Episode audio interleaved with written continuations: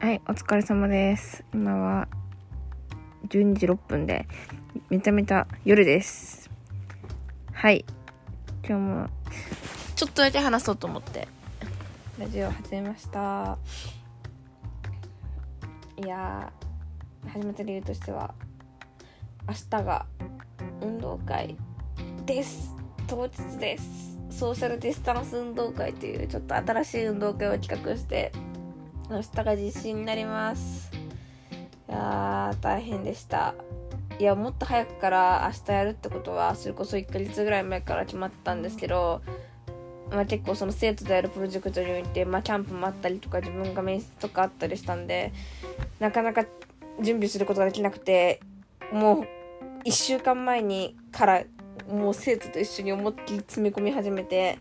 明日っていう風です。もう火曜日それこそ1週間前の火曜日から火水木金日月もう毎日スタジオアウに行って1日4時間とか6時間とか一緒に準備して運動会やった明日本番迎えることができました。めっちゃ大変でした。もう思った5倍ぐらい大変で10倍とはいかないんですけどなんか、まあ、自分で自分の企画をするのも結構大変ですけどその年下の生徒にやらすやらすっていうかなんて言うんだろうな。その生徒にどうしたらこう一緒にうまくできるかっていうのを考えて分かりやすく説明したりとかして一緒に段取りを踏んでやるっていうのがめちゃめちゃ大変でした。しかもその例えば私が早くや私がやれば早く終わることかでも生徒のプロジェクトってなった時に生徒に体験させてあげる方がやっぱり生徒の経験になるなって思った時に一回生徒にこうバトンを渡すんですよ。で帰ってくるのが遅くて結局遅れて自分がやるとかそういうパターンもあるんで正直自分がやった方が早いようなことも生徒の研究のために渡したりとかどういう言い方をしたらこう生徒がもっとこう真剣にっていうか詰めが甘い部分がどうしても中学生あるんでこの詰めを詰め切れる詰め切れるかとかこのコロナとかにおいてもどうしたらこう納得いってえー、と参加者の方に納得いただいて保護者の方にどうしたら納得いただいている文章が作れるかみたいなところもこう全部一緒に考えて二人三脚状態やってて正直もうめちゃめちゃ疲れました。本当に。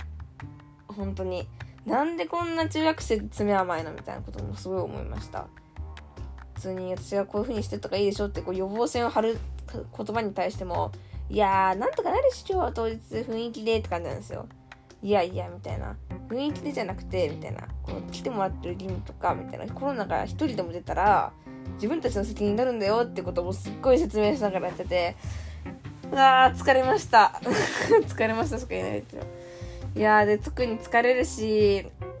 もうめんどくさいこともいっぱいあったしやること遅くって怒られたりとかもたくさんしたんですけどでもその分、ま、一緒にやる分楽しい瞬間とか大変な時にいい案が思いついたりとか一緒に今現役の中学生と一緒に全力でプロジェクトができてよかったなっていう気持ちもあります。本当に。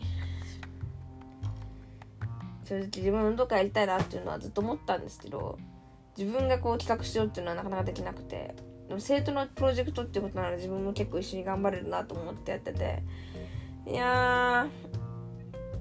大変でした。でも頑張った頑張りました本当に。で明日いよいよ本番で、まあ、正直まだやれてないこともあるしあのなんて言うんだろうハプニングも全然起こりうるとは思うんですけど。でもそれも楽しみながら一緒にみんなで作れたらいいなと思います。